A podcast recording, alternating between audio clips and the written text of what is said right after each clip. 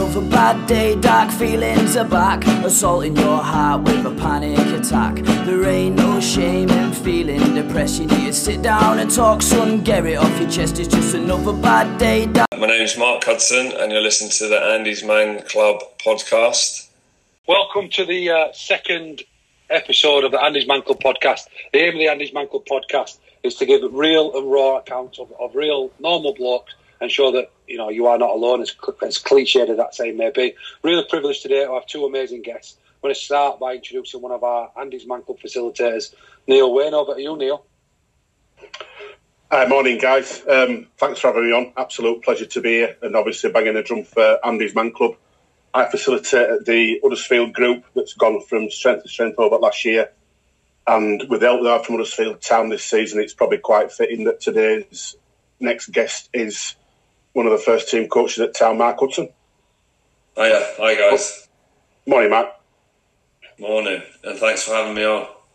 It's an honour, mate. Mark, I, I'm I'm relatively new to football. I don't have too much uh, knowledge on it. Um, I've, I've seen the amazing work that Huddersfield Town have done for us, but I thought it'd be good for those people like me who are a bit uh, naive to football, don't really have an understanding. Just give a bit of an intro about you and your background with football and sports. Uh, yeah, so um, I mean, I grew up playing football. Um, it's all pretty much what I wanted to do as a young kid. Um, came through, I think, about 18 years roughly of, of professional football. Um, and then a sort of smooth transition into coaching, really. Um, and that was testament to, to Huddersfield for doing that for me. Um, they obviously saw something in me that that they'd want to keep on board and, and sort of keep me going through the ranks and, and help me learn to be a coach. And, and I'm still there now. What um, what levels of football did you end up playing at? Um, so I played uh, my first professional football was on loan, which was at Oldham, um, and that was from Fulham. I came from Fulham on loan, went there for three months. Um, was a great experience, to be honest. Moving away from home, um, moving part of the country, uh, living with another player who uh, became really close with. Had a great time there. Ian Dowie was the manager. Uh, he left at Christmas and went to uh, manage Crystal Palace. And after that, I went back to Fulham, and then he took me to Crystal Palace. So um, that was in the Championship, and then that season we, we funnily enough got promoted to the Premier League in for through the playoffs. So and then I got bought by Crystal Palace. Spent just under five years there. Had a year at Charlton in the Championship, and then signed for Cardiff, which had five and a half years there in the Championship, and, and then got promoted to the Premier League from there as well. So and then uh, then to Huddersfield. And I think I'm in my sixth or seventh year there now. Quality. Yep, seventh, I think, yeah. And, and you, Neil, you, you told me something, something interesting. We, we don't often discuss guests, but you told me something interesting about what, what you liked about, about Mark, and, and it were about leadership on it. You, you could see from when Mark first joined, it was quite a, a tough period at the, at the football club, I think, on the pitch. And uh, you could it really needed leaders at that time. Um, you could tell straight away that Mark was going to be one of those for the club. And I think the fact that he got made captain and led the team, and obviously again successfully to promotion to Premier League again, um, and led that from the top, from the front, a leader of men. And obviously you two being in professional sport like you are, you do look up to those leaders, even just amateur sport. You know, you're you're always looking at your captain looking at your captain for that guidance and that support and that advice. And I think somebody like Mark coming in, brilliant for the younger lads and also the experienced lads as well to see how it's how it should be done properly. Um, and I think obviously that's led on to you going into a coaching career as well, which obviously stood you in good stead on that front.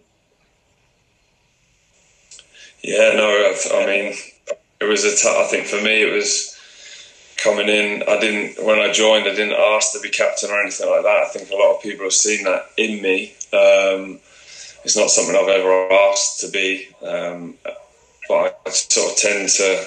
I enjoy the role, of course. It's and I, I enjoy the coaching role now, but I definitely enjoyed being captain um, at previous clubs. It's something that I found pr- proud, um, and I had pride in it, and something to be to look back on and think, yeah, it was I think it was five five times I've been captain at five different clubs, so it's something to be proud of for sure. That's definitely a, a clearly a test. Go on, Neil. Sorry. No, go on, fire away. I was that that's that's clearly then a testament of your your standards as a as a bloke in it. What what would you say? Because you'll know deep down what, what drives you and what drove you. Do you think to that point where they, they, they saw something in you to, to lead? What would you say that your your key factors there are? Your focuses? Um, I wouldn't say I wouldn't say one thing was was overriding out of all the sort of characteristics that come with maybe leaders. Um, I thought I got on well with everyone in the squad, or I tried to. Um, not to say that there weren't times where you didn't see eye to eye with certain players or coaches, um, but I think I was honest with it. I think um, I always tried to sort of help squads blend um, and have a relationship between players as a group and staff members. I think that sort of balance of having a relationship between the two always helps. Um, always tried to help people if they needed help or give advice, um, and that was off the pitch really. Um, I know I was vocal on it, um, but a lot of the stuff that I think leaders leaders do well is a lot of the stuff you don't see, um, and that's probably what I think is what makes me proudest. Is that I've always tried to help people that maybe it could be the smallest thing, just a bit of advice, even just the time to sit with someone and, and absorb what their, their, their problems are, maybe. Within within your career, Mark, have you sort of looked up to certain people from obviously starting out as a young trainee and seen captains and managers at other clubs and thought that that's where you want to get to, where you want to be, and little snippets that you maybe picked off them to use yourself? Yeah, I think when I was coming through at Fulham, I had quite um, quite a lot of high profile leaders really. I think Chris Coleman was one, looked up to him. Lee Clark wore the armband, I looked up to him.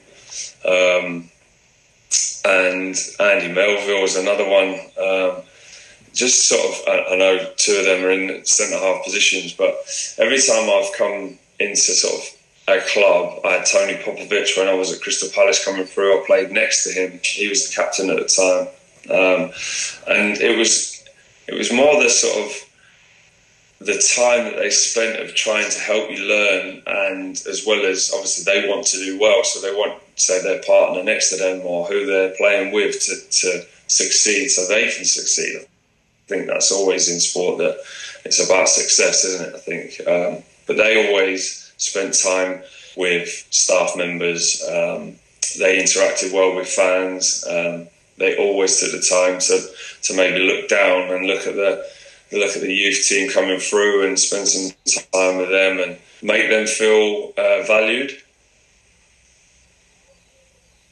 I think. I think as speaking as speaking as a fan, I think obviously I've, followed town for forty years. Um, just said that out loud, didn't I? I don't look that old, do I really? Um, but yeah, following following your, your your local team, I think if you do get somebody within there who does have that interaction with fans, as a fan who has been on turn, you know, through turnstiles as a as a young kid, you crave that, and and that's what makes supporting that club special. And when you can get an attachment to players who clearly care and clearly go that extra mile to to care, that's uh, that's valuable. And obviously, that's been very evident with you from the minute you walk through the door. So that's uh, you know something as, as a fan that you're proud of. Without a shadow It's something that you try. It's something you try to do. I don't think it's something that necessarily happens overnight, and it depends on the person. I think um, sometimes these relationships take longer, um, especially within the club as well, because sometimes certain staff members, for instance, you don't come across day to day, and those relationships take time to, to build. I think what you said beautifully for me. Uh, and what, what I see in the, the best of leaders is what you just said about creating other leaders. I think here within Andy's Man Club, um, people would often see being the face of it that, that that was me. Where I've always looked at it as that Andy G, who's on here now, Neil's the leader of Huddersfield with his other team there. It's about creating other leaders and just driving standards so that, as you said there, you don't have to be on at people every single day because ultimately, if you set a certain standard for your group, whether it be in sport, out of sport, it drives itself. And the other thing, what I loved was it's not always about the task at hand. So we've we've had a guy who, who Neil might talk about later who's, who's, had a bit of a rocky time lately, and another leader of that, that group has gone and swooped that lad up, took him home and self isolated him, and really looking after him. And that's what a, a, proper true leader is, isn't it? It's not just the one who's getting the plaudits; it's the ones who's in the trenches as well, uh, digging the shit with the with the boys. Yeah, I think absolutely.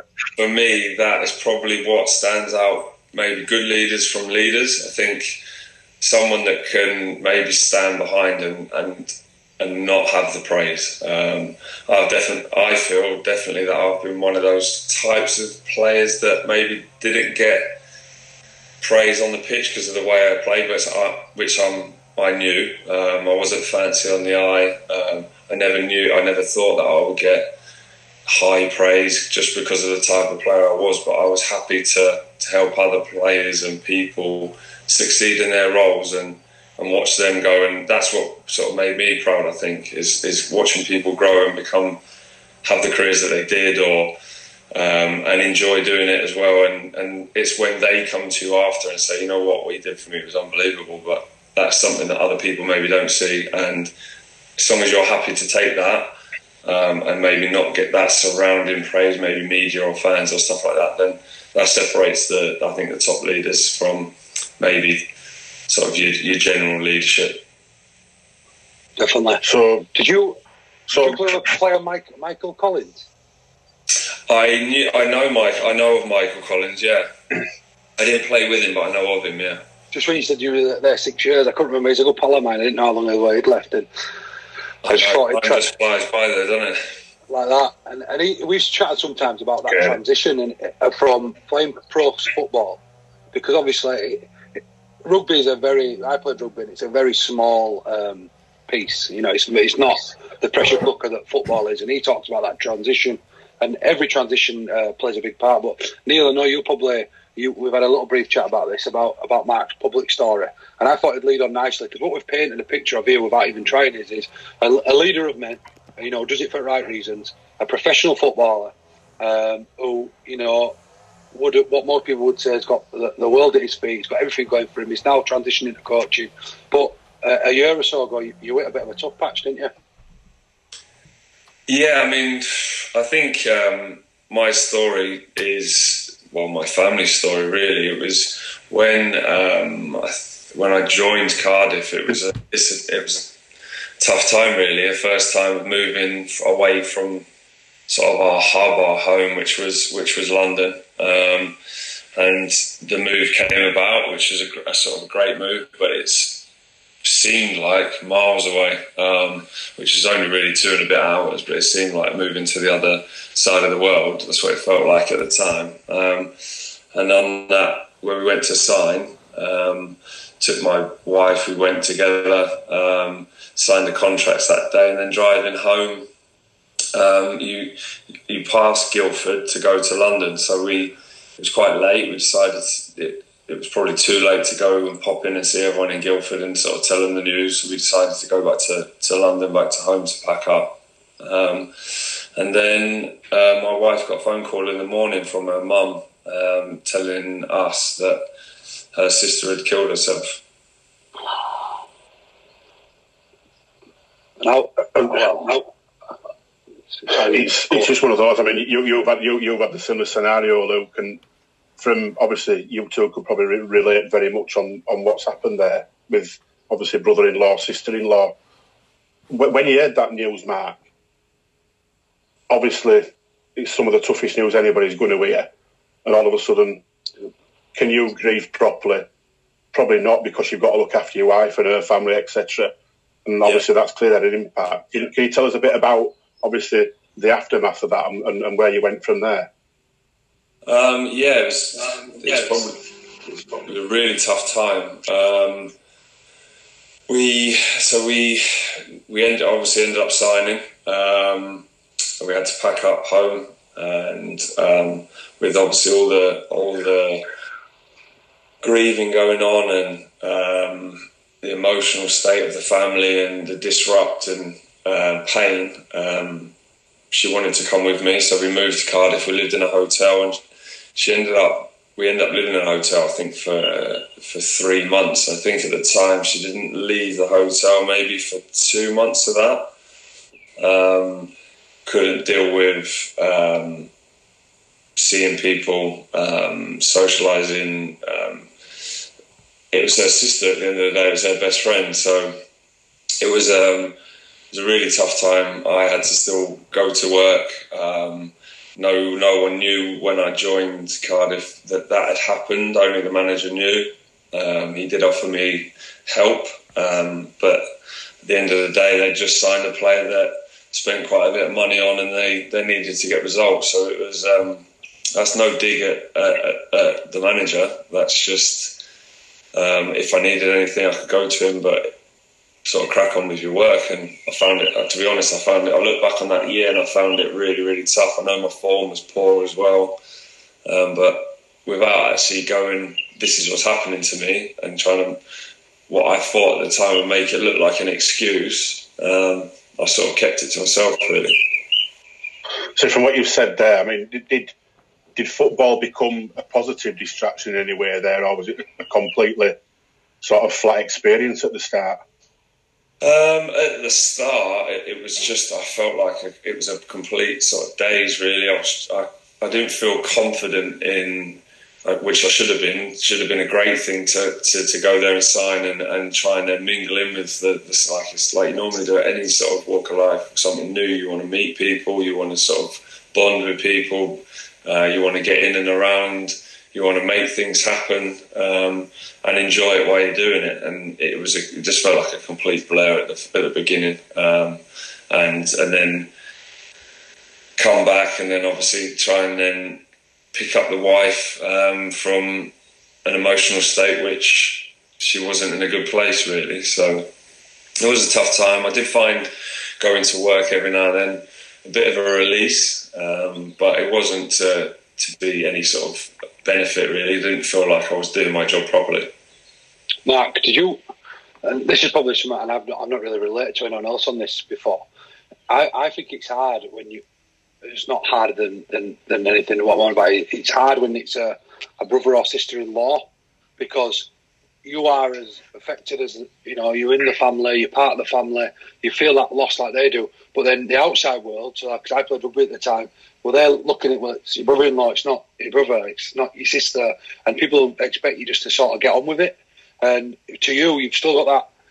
You're coming home to you know you're doing that stressful job, but then you're coming home, you try to still pay the bills and keep your form up and all that other stuff that you already had pressure before.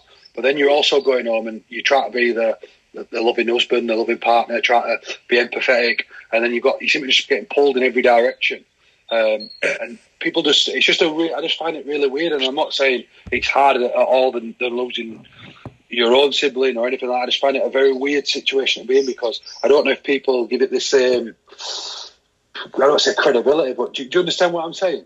Yeah, I don't think you can. Um, I don't think you can compare it for one being worse than the other. I think no. when you marry someone, you, you, you marry into the family, don't you? Yes. I think that's part exactly of, that. of, it. Um, I mean, like the outside perspective of it, you know. Yeah. Like around the, something I remember first going in, and one of the rugby lads' opinion was this. Were this were one of the rugby lads' opinion. The first day I've gone back to training, he died on the Tuesday. I had the Tuesday off. I went back on the Thursday, and one of the rugby lads' first thing were, "Oh, you know, I feel real bad for you, but it's a selfish thing to do, isn't it?"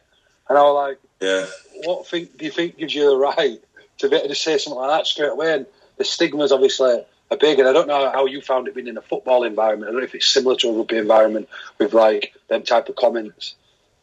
I think I can only speak from probably my own experience, and I think. Um, you do over a period of time, you start to think about um, obviously suicide and think um, you, think about it in in a, obviously a, a, not good way, and then you start to think, well, why? And and such. There was no there's no answer to it.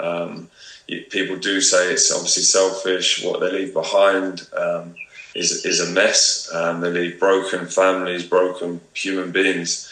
Um, and it's not to say that they didn't think about that. It's it's, and that's why the word selfish is used. I think, um, but it's what's going on with them at that current time. Um, it's so it's.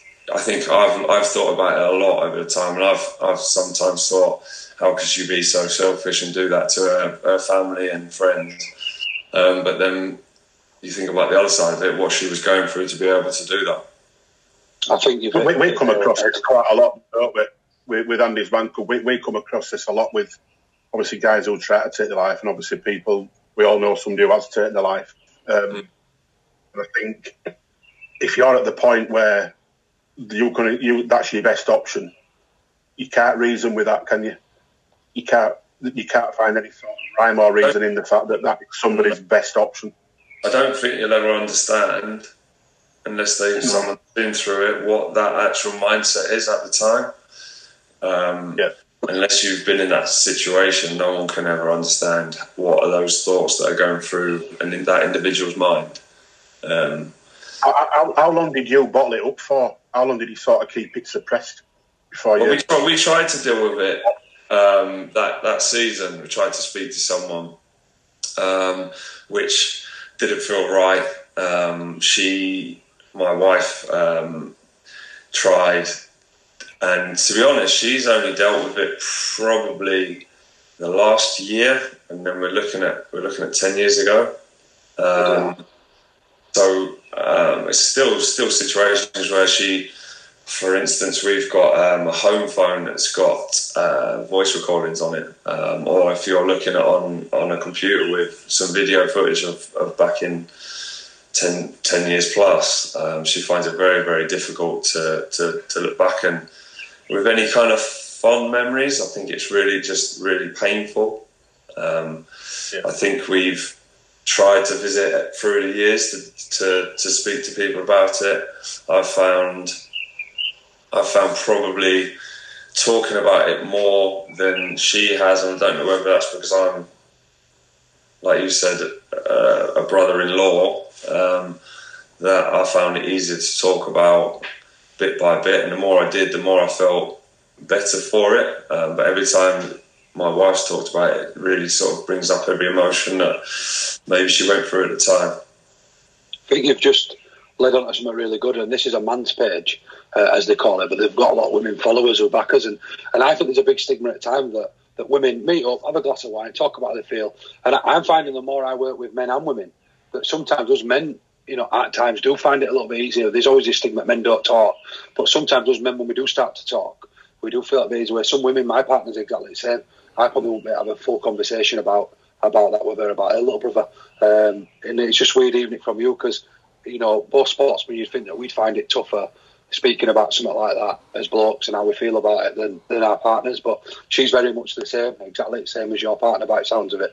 Would find it very uncomfortable, and because she finds it uncomfortable, choose just not to talk about it. Yeah. Um, and then that bottle bottle up, and then maybe comes out in different ways, and that's yeah. I, I, find that fascinating, very fascinating. And I think yeah, I think from, sorry, from my point of view, I think um, I think when you're talking about stuff like this and how hard and painful it is. I think talking amongst your friends maybe doesn't seem like an option because you, when you're with your mates and uh, my group of mates, say for instance, are the ones I grew up with, um, it's not that they're not there for you, but you sometimes feel that do they want to see me break down and, and like really unravel and, and, and then share all those feelings with them and I know they would. I think. I think maybe when I think it's an age thing as well. The older I've got, the more that they've been like, you know what, what you went through is um, like so tough, and you did try and talk about it. And I think the younger you are, it's so hard for them to feel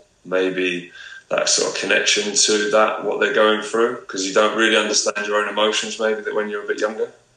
And it's that lad culture in it that all you know lads want to have banter and you know look cool and not feel embarrassed about stuff and giving on out to have banter with. Where, like you say, you probably most people could sit and the mates would listen, but it's that stigma we create as blokes. And as I said a minute ago, not just blokes. You know, women have those same sort of stigmas as well, don't they? Yeah, of course. Yeah, no, I understand. It is is it's so so difficult to talk about and, and finding the right people to talk about it with. I think you know, it's like like we talked about friends, um, and I've I've spoke to people outside of work about it, and um, probably the the person I spoke to most was um, the sports psychologist, actually, um, a guy called John Marzette, who works for the football club, um, and just having a time with him and him maybe asking the right questions and having that relationship with them that you feel comfortable to tell them, um, it definitely helped me. Was there, was there anything in particular, Mark, when obviously when all this is going on, was anything that you used as a, a, particular coping strategy, or did you just sort of get lost behind it all? You know, did you go for walks? Did you use music and things like that? Um, I think the older I've got, the more I understand probably myself. Um, I think at the time when it was going through, like I don't know you heard, but when I went through, my, probably my worst bit was I couldn't go to the hairdressers. I felt really uncomfortable with having like you know the the cover you have put on, and, and in that situation where they're sort of focused on you, and I just I just sort of clammy hands, and I didn't know that at the time, and I've obviously looked back at that, and I think that was definitely a sign of I was struggling. I didn't like situations where I didn't know people. If I knew them, I felt okay, but if I didn't know what I was going into, and there was quite a few people there, I felt very uncomfortable with it. Which is how, how did you find that, Luke, when when Andy died? That same situation. What did you use to cope? And um, I think for me, it, it were it were building this like literally four days. It were like after I like because own struggles, being a bloke, you know, not really talking, letting drink get in the way, the, the negative coping strategies that, that guys think work, what I thought, you know, would, would let take over. Um, it, it were about trying to just utilise it as a positive, and I, I found it most uncomfortable uh, at rugby. Um, you know, talking about it because lads are just still cracking on playing and, and having a good. And up until that point, I had my best season, and Andy died, and it just sort of like lost that form, lost that probably spark because um, you've got so much going on in your personal life that you know it, it's difficult. So probably initially it would just try to fo- get that focus on on trying to help another person, another human being. Um, but it won't it wasn't easy. You know, like Mark saying there, it's you know it's just a difficult. It's a weird place to be. It's just a weird place to be because you know even some of my own family, my, my side of family, they probably didn't, probably didn't get it. I think with a lot of things, until you're affected by something personally, you don't understand it there. And when you don't understand something, you, have got no emotion to it. Uh, myself included, I would have never really cared or known about suicide before this. Not that I wouldn't have cared about another human being, I just didn't know about it. So I would never have known dying by it. I would have not known about it. I'd have been uh, blasé about it, probably similar to rugby lads, or it's selfish, or that type of mentality. And then when it hits you, and then you do ask all those questions about what Mark said, you laid there on a night going through every scenario in your head of like, why have they left, uh, you know, my partner? Why have they done this to the, my mother and father-in-law? And all these type of stuff, and then you start to understand like where must someone be. But then um, on the flip side, and for anyone who's listening, however you're feeling right now, like by tomorrow, the day after a week, one year from now, it changes. The amount of people I've spoke to who've said that, that they've, they've attempted to take their life and it just didn't happen for whatever reason. You know, they got saved and they'd be devastated now looking back if that would have been the case. And I think, you know, in memory of Mark, uh, Mark's sister-in-law and Andy and everyone else who where, where ended up being successful um, in terms of suicide. I think that's what we're all trying to do now is prevent and give hope to other people. That's what I think these podcasts and, and, and this type of stuff's about. And I think what would be really nice is, is, is to take Mark through a, an Andy's Man Club. I don't know what you think there. Without a doubt. I think we should do that, and I've got I've got an Andy's Man Club ball already. I think you should facilitate. I can do that. That's no that's no problem whatsoever. So yeah, I'm up for that. Yeah, give me a little taste of what we're about. I haven't got an Andy's Man Club ball, but I've got loads of teddies. Oh, nice. and these, I do have kids, by the way. These aren't plenty teddies. I think I'll use this guy. Yeah, so a bit more macho. Yeah, I think th- th- this is useful for people who, who don't really know what Andy's Man Club is, apart from all the black and white stuff they see all over Twitter and Facebook and what have you and it's for blokes. So doing doing things like this is a good little insight for people, men and women, to see what we do actually do, and what we actually do is very very simple, but off the scale effective. Um, so there's just a few things that I will run through before we start. If we're going to do it properly, well, uh, we don't talk about religion, politics, or medication. Um, religion and politics probably the two most divisive subjects on the planet especially in the current climate. And medication, obviously, we're not medical professionals, so we can't advise you on that. We just advise you to go to your to your GP in that scenario. Um, and we'll start as we always start. Obviously, when we when we get the ball, introduce, introduce ourselves. So, anybody watching, I'm Neil. And the first question is always, "How's your week been?" Um, and I'll be honest, my week's been probably one of the most bizarre, strange, surreal, horrible, but then good weeks I've I've ever had. Um, that's just a, a, brief intro, and I'll tell you a bit more about that on my positive. I'm in on the uh, get off your chest. So obviously, good facilitator the room. Luke, I'll pass it over to you. How's your week been? Get that ball, mate. There it is. Yeah. Got it. He's morphed into a wrestler. Um, I've had a, a, an up and down week. You know, I'm always very positive in these how's your week been because I think, you know, every if we judge us week by uh, one bad hour or one bad day, you know, we can feel bad about it. But I think it's been a bit of a this third week, and I'm seeing it trends on a lot of people. It's been a bit of a transition. You know, first two weeks, I think people were, were enjoying this break and this stuff at home, and third week that pressure cooker comes, doesn't it? You know, and little boy had a bit of a meltdown that he wanted to go back to school, and he, you know, we, were finding it hard at home, and routines are a little bit out of window because it's school message saying it's it's actually Easter holidays, so let them have a week off, which just fruit routine out. Me Mrs. were up and down uh, just with that same routine in kids and, and babies. So, um, but all that together squashed in. Just said we've been together three weeks and we don't spend that much this this amount of time together. I think it's been pretty positive actually. To only have one little blip here and there, and um, overall, in terms of how's a week been, very very good, very good. Simplifying things, and I'm enjoying that that simple life. Over to you, Mark. So, so take the ball then. I've got my imaginary yeah, ball. There it is. um, yeah, my week's been uh, very similar, probably to, to, to you two. It's, it's been up and down. Um, it is, I think, we're going into probably our third to fourth week, maybe third week of being together um, consistently. And I think that's something that's never happened for us as a family. Um, not forced upon anyway. We spent quite a lot of time together, but not something where you can't escape, pop out in the car, go and do your shopping at ease, or whether it's going to work. Um, so yeah, we're we're right in each other's um, eye line pretty much twenty four seven. Uh, I've got three kids, um, nine, six, and uh, just under two. Right mix of ages. So I found that interesting homeschooling as well. That's been um, that's been testing, but we've we've come away from that this week. Um, found out that could, the more time you spend with, especially the toddler, that their speech is coming on. Um, yes. And the boy, he started to ride his bike freely, with no no no stabilizers or anything like that. He's banging to his football. Um, they want your attention 24 7 as well. Sometimes that's not possible. Um, and yeah, my mood's been a bit up and down. I think being in sort of in my wife together this much with that stress of three kids is um, been a bit touchy. Um, short fuse every now and then, probably more me. Um, but yeah, no, we've we've only had the odd blip, which considering the situation isn't too bad. Spot on. I think just before I go on to question two, I think obviously I've got you two on the screen side by side here, and the similarities from the professional sport to the in-law suicide to the situation at home now with three kids of similar age yeah, listening to that. Same age. All the, same age. It is, yeah, it is uh, uncanny, to be fair. It's, uh, it's actually it's, really fascinating to be on, be on the other side of this. I was exactly the same then, just thinking, and I'm so glad that the other people listening who, who are also uh, now happy that they are not alone in the fact that they've argued with their missus. They've got three kids like like we both have.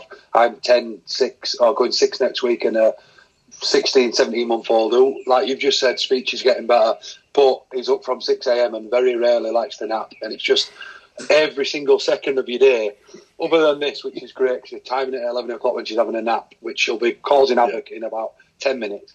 He's just brilliant just to know that I'm not a bad dad. I'm not a bad bloke just because, you know, that pressure cooker of being in your house constantly when you're used to being out and doing stuff. I think I think you know, other people will just be like me now, just going, I'm glad it's not just me.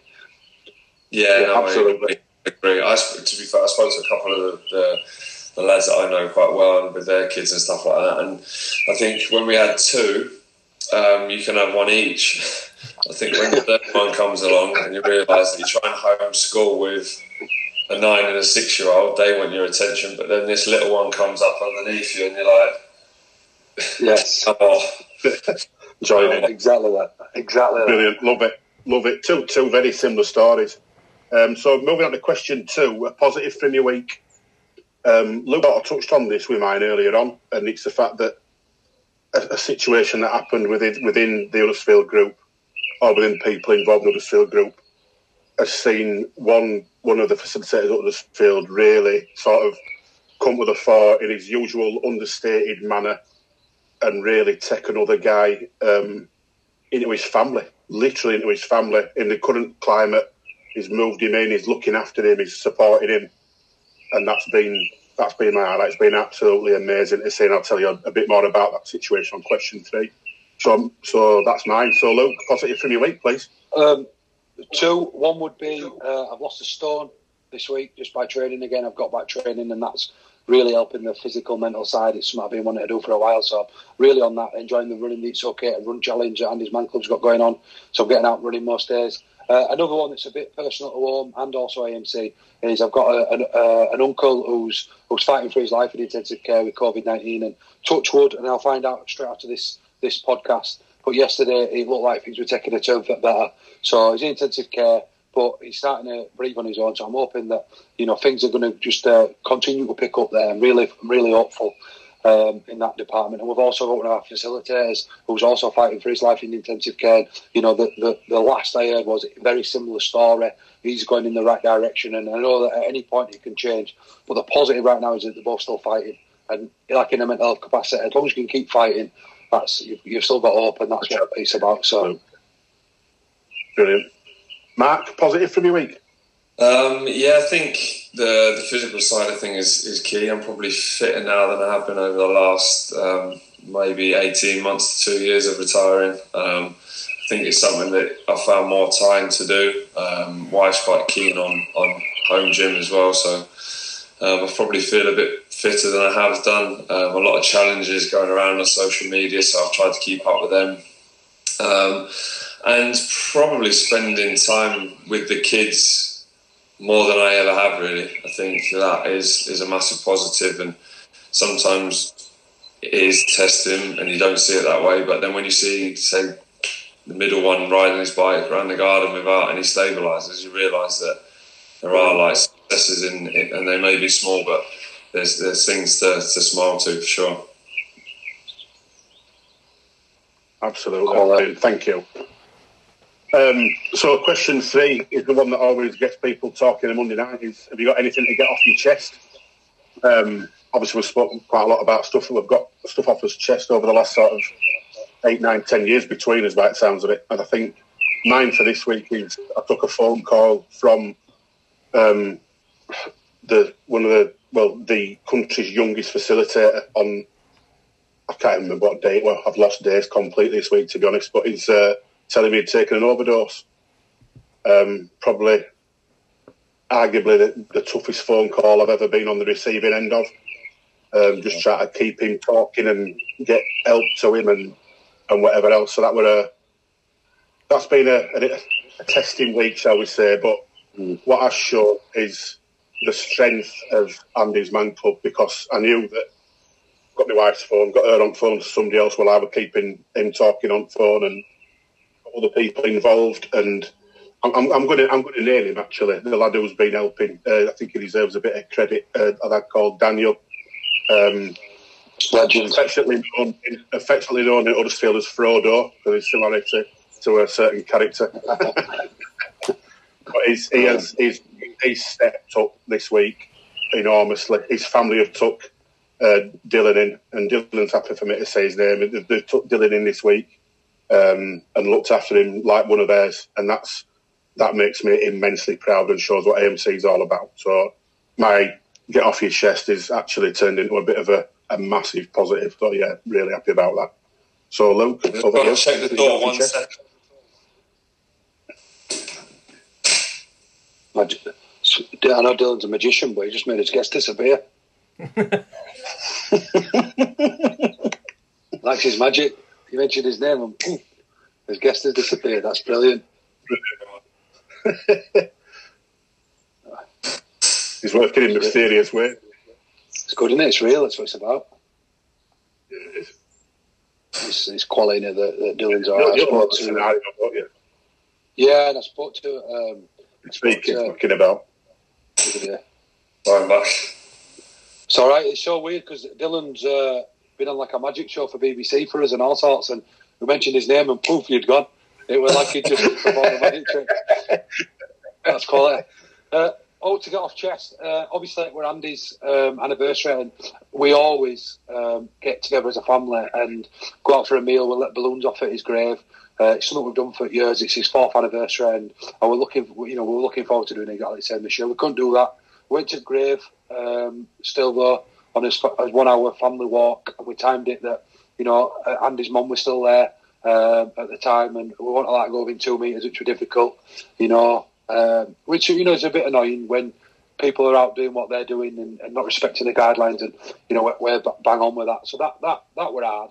The positive was the amount of stuff that came in, even facilitators saying how club saved the life and, and stuff like that. I just put a real positive spin on that day, and and, and that were big. And um, another little offload or, or get off your chest. With it, it, it was a bit, bit touchy week with misses with, with kids, and you know, and all that pressure, but it's um, it's we just communicated really well. I think we communicate probably the best we have in maybe ten years of being together. This week we had a good chat yesterday, and, and things are really um, back on the up, and that's that's really good. And yeah, other than that, I think things are going to be all right out there. You know, we've got a lot of shit going on in the world, but how, how good is it that people can get together? The heroes at world, you know, NHS are getting credit deserve, and yeah, I just the, the, the, last one for me is, is, is, we don't talk politics, and I'm not going to talk politics. We talk about a human being. And I'll cut, I'll cut you off if you do. yeah, and, and he's, the, the guy has clearly had some flaws, um, you know, as we all have, and uh, his officers got a lot of pros as well for being able to work as well. But you know, Boris Johnson, and I don't want to single him out as uh, as a guy who's in intensive care, but you know, I just think as a as a country, we talk about like after Caroline Flack about being kind. That don't mean just the people you like that don't mean that you get the right to choose who that be kindest to. You know, if you've got not nice to say on social media, just keep it to yourself. Because yeah. I just think like there's a guy there fighting for his life, and at the end of the day, four years from now, two years from now, he might not be prime minister. He'll still be a dad. Still be another human being. He'll still shit just like we do and eat like we do, uh, albeit probably a lot better food than we get and access to you know a lot better toilets. But because he's loaded in it, but you get the picture, don't you? And I just think be kind. You know, the, the shit I've seen going around, I just don't think it's right nice. And I don't care about what political party he's from or anything. I don't really care about politics. What I care about is, is human beings at its root yeah. cause being the best version of themselves. And that means being the best version of the community. And that's what leaders are, like what Mark was saying earlier, checking in with people and making sure each and every one of us is the best version of themselves. Absolutely. Or a bit of a run. How about you, Mark? Um, well, so stuff to get off my chest. Um, I thought I was pretty patient. Um, I still think I am pretty patient, but it's definitely tested my patience this week. Um, I feel that I'm usually uh, quite good at having targets to hit and um, and looking like with especially with having routine in my life uh, since a young young age. Um, found it difficult not having to get like the work to go to. Um, and that's not to say that I'm not enjoying being at home with the family and stuff like that, but it is it's probably the most testing time for me, um, having it forced upon um, on me uh, that trying to feel like a sense of of achievement. I don't know whether that's wrong or right. I just feel that that's that's my sort of overriding feeling. I mean, I don't know if that's selfish. Um, I find that sort of I'm not used to sit like doing stuff at home consistently and then feeling like oh, what is the achievement and I know that we've got through the kids doing stuff and I feel great for that when I bring myself back down for, feeling short tempered but it's been um, it's been an eye opener to, to, me to feel like um, really what's important I think um, like I said I have struggled when I feel like I should be doing something work related. Um, maybe whether that's a sense of I feel like I'm letting people down. I don't know whether that like I should be doing something today related to work because it's important. But then what's really important is what what I have in this house. So yes, and that's, uh, that's the wife and three kids. So I think that's trying to find that balance of okay, yeah, I do feel like I should be doing something, but this is what's important right now, and that's that's definitely how I felt this week. It's probably the, the worst I felt, um, and it's it's great that I've, I've been able to come on here and, and chat to you, you three, and, and and sort of share this as well because I think it's been important this week. Yeah, I think to be honest, what what you've said there leads us perfectly on to our question four, which is what have you learned about yourself during this obviously strange period for not just us but for everybody in the world, and uh, and why? You know, so I mean, what have I learned about myself? I'm actually a lot more tolerant than I thought I was. Um, I could I could be very sort of I don't want to say judgmental, but maybe not give people the the airtime that they probably deserved. And I think this has sort of shown me that I do and I can, and it's uh, it's it's led me on to talking to people a lot more. Um, normally, I'd just give me dad a quick ring, maybe a minute, or text him, or speak to my mum a minute on phone, or I don't text my mum because she doesn't she doesn't text back. She know how use it. Um, but just having FaceTimes with them and FaceTimes with friends that I would normally just drop a text and you're all right. So I think that's something that that I'll take into the the future world, whatever whatever that may hold for us all. We, obviously, we don't know yet, do we? But yeah, so it's uh, I, have learned I'm more tolerant, and, and that's why. So, Luke, what have you learned about yourself during this, and why? Just, just to just to paint a picture. So, um, I I uh, run uh, four businesses and I've one charity. Um, that's my days from the minute I wake up to the minute I go to bed, plus extra time even in bed, is just consumed. It's just completely and utterly consumed. And probably like Mark, from being uh, 12, 13, 14, wanting to be a professional sports person, you're just constantly in the grind, in the grind, in the grind. Then you retire, you find your next thing. It's always goals, goals, goals, goals, goals, goals. And for the first time in my life, I've got nothing like to do. All businesses are closed down uh, if, in, until the interim, until whenever that may be indefinitely. And I've always thought that, that I couldn't stay at home. That I couldn't honestly tell you, either one of you, looking back for the last five years, when I spent more than three hours in a day in my house, I couldn't, I couldn't find it. It's always on the go, nipping to a coffee shop, nipping there, getting that done, getting that done. And I found that I've really enjoyed. I've been trying to find for a while. I've been focusing on like this idea of like this bigger idea, like what is it all about? you know, because usually both will set goals in your life, you'll achieve them, and you'll have thought, oh, is this it? And then it'll be next one and next one and next one. And I think what I've learned is, is that I don't always need, and this is what Mark got me thinking about it, and it's emphasised what I've been on about lately, is that I don't always need to be driven to something because all the things that I'm driving towards are just to give more or be more for my family. And they maybe don't get that version of me anyway. So actually, by when this all ends, working smarter and enjoying this time at home, and I think that's a big thing. It's enjoying the present. I think too much as a society, we, we're judged on our success by how busy we are, how active we are. And I find it myself on Instagram, Twitter, doing this and doing that. But actually just, just being being present. So if if the answer to the question in a short version would be I've learned that I can simply I need very little now that I thought to function. So when I go on to, back into the normal life, I will be taking that simplicity with me, and I think it'll actually probably improve my me now as a speaker and as a businessman. About Mark?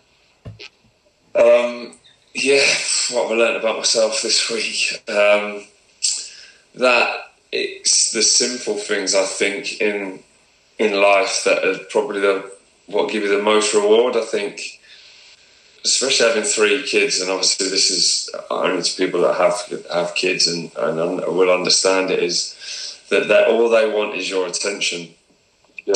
Um, and, so, and when you're busy and you're working, you're like, yeah, give me two minutes. Or yeah, I'll just do this, and I'll, I'll, I'll give you that time. One second, let me do this. I'm finishing this, and and then when it's when you don't have that to, to, to do, and then you give them the time, the attention that they want straight away, and obviously that's not possible every second of the day, but how much they, they benefit from it, um, and just the little things of like the little girl's climbing. She's not even two yet. She's climbing everything, and when she gets up to the top of something, she's done it on her own. She turns around and she just gives you a look to say, "Look, you've helped me do that." And then, and it's just a smile, maybe and a laugh. And I think just having that instead of thinking, "Right, let me do this first, and then that moment's gone, but enjoying that little moment that there is. Yes. Yeah, I like it. Some cracking answers. And then question five, always a bit of a quick fire round. Uh, what one thing will you take away as a positive and implement it after this sort of lockdown? Um, mine's pretty much repeating what I said in question four, just to be a lot more tolerant and patient to people and it's 100% what I'll take into the sort of aftermath of this and, and talking to people a lot more via FaceTime and video calls rather than text. Because the text is it's actually very lazy in it. It's very lazy and almost dismissive. I've learned that. So it's it's better to have that sort of definite personal interaction. So I'll, be taking that into. Look.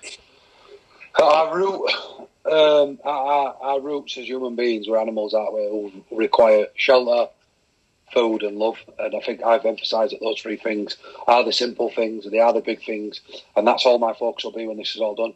The love will be more, like Mark just said, spending more time with kids than ever before. Getting rid of that one minute, one minute, one minute. You know, I'm just doing this. It's for you guys. It's not, you know, and they're like, I don't care if you're sending an email about work. I don't care if I can go on an extra holiday. It's about that simple stuff. Get. I've spent more time at garden in the last three weeks than I probably have uh, in, you know, five years of living here. But the one thing I'll take away is, is, is that one hour of exercise with the kids. We're going to walk every night now. The, the little woodlands walk around park. We'd have never done that usually. And the fact that they just love getting the bike out, doing a 10 minute walk, I'll take that in a holiday because that just simplifies it all. Yeah. Yeah, I think for me, mine, mine would be um, still how important it is to, to not bottle stuff up, even if it is just your family. Like with the wife, I think um, just being able to talk about something that you feel like maybe I'll do, like I mentioned before, about being frustrated and I don't feel like I'm achieving at work, and just and actually saying it out loud to her, and then and then having starting a conversation maybe that's not related to the kids, but more related to sort of each other because as you understand when you're with chasing three kids around, maybe you don't have that interaction. Um, and you're sort of passing each other quite consistently. Um, but actually spending maybe an hour a day having just a, a general conversation about like what is going on, like how do you feel and stuff like that. And, and not just bottling it up because you're at home, you think, oh, I'll just deal with it myself while I'm at home. Um, but being able to have that, I think that helps the relationship. And I've got to continue that this week for sure. Excellent, love it.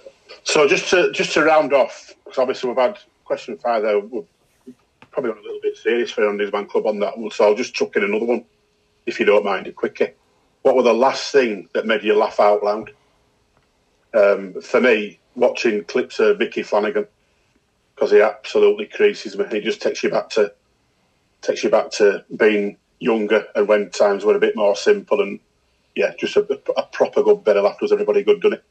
So, Luke, what's last thing that made you laugh out loud? Um, every time I see him on the uh, an interview with Tyson Fury's dad, um, he just absolutely cracks me up. The way he always refers to his son as Tyson Fury, both names, and it was the the one recently. There's actually a lot of clips of him where he's funny as things, and he's not even trying to be funny where he offers everyone out, but it's where he offered Dana White out because uh, Dana White said that he's someone better cope in MMA, and he said something like you tell Dana White, uh, I'm 50 year old, I'm the fittest man he'll ever meet, the 50, fittest 50 year old he'll ever meet, and I'll uh, I'll slap Tyson's Tyson Fury's name out of his mouth. Um, what to fight me, fight me. And then he had a clip of him running, and he, he wasn't very fast at running. And it's just fact that he's called himself fittest 50 year old on planet. I just find it absolutely unbelievable. So I just think, what a Love look.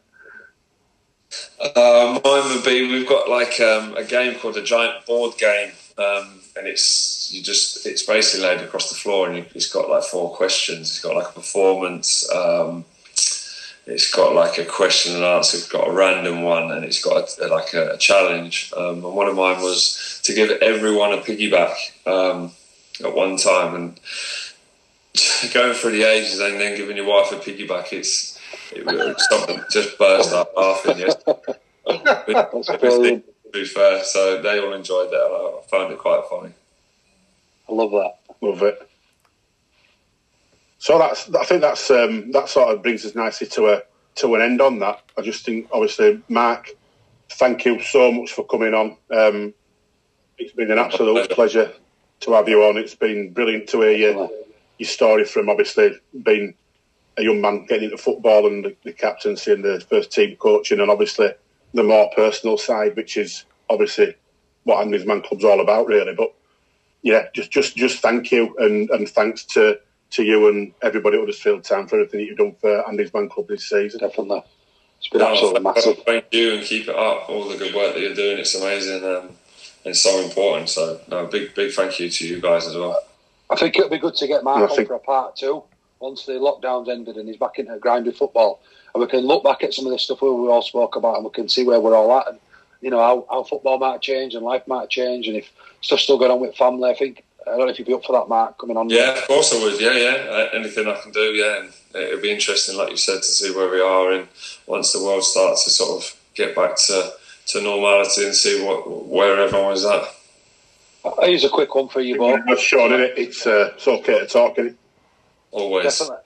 I've got a quick one for you. How long do you reckon this is going to last? I just love this. I love people, different people's, because I speak to some people and they go, oh, next week, and then some people are like, five years. And you're just like, where you boys Oh. Um, I'm going to go for the hopeful three weeks. Three weeks?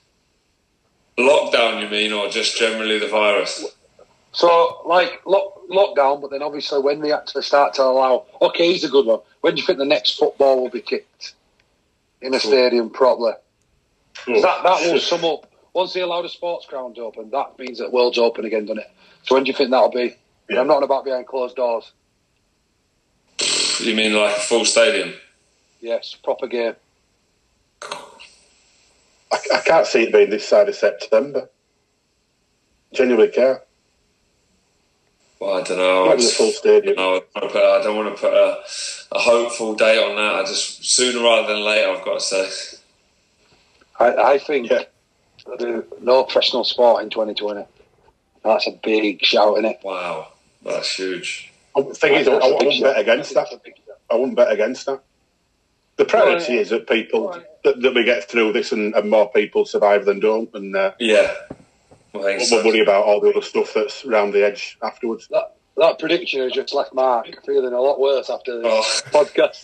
He's like, oh, oh my god, what's going on? Yeah, please God no. Your youngest will still be your, your youngest will be seven.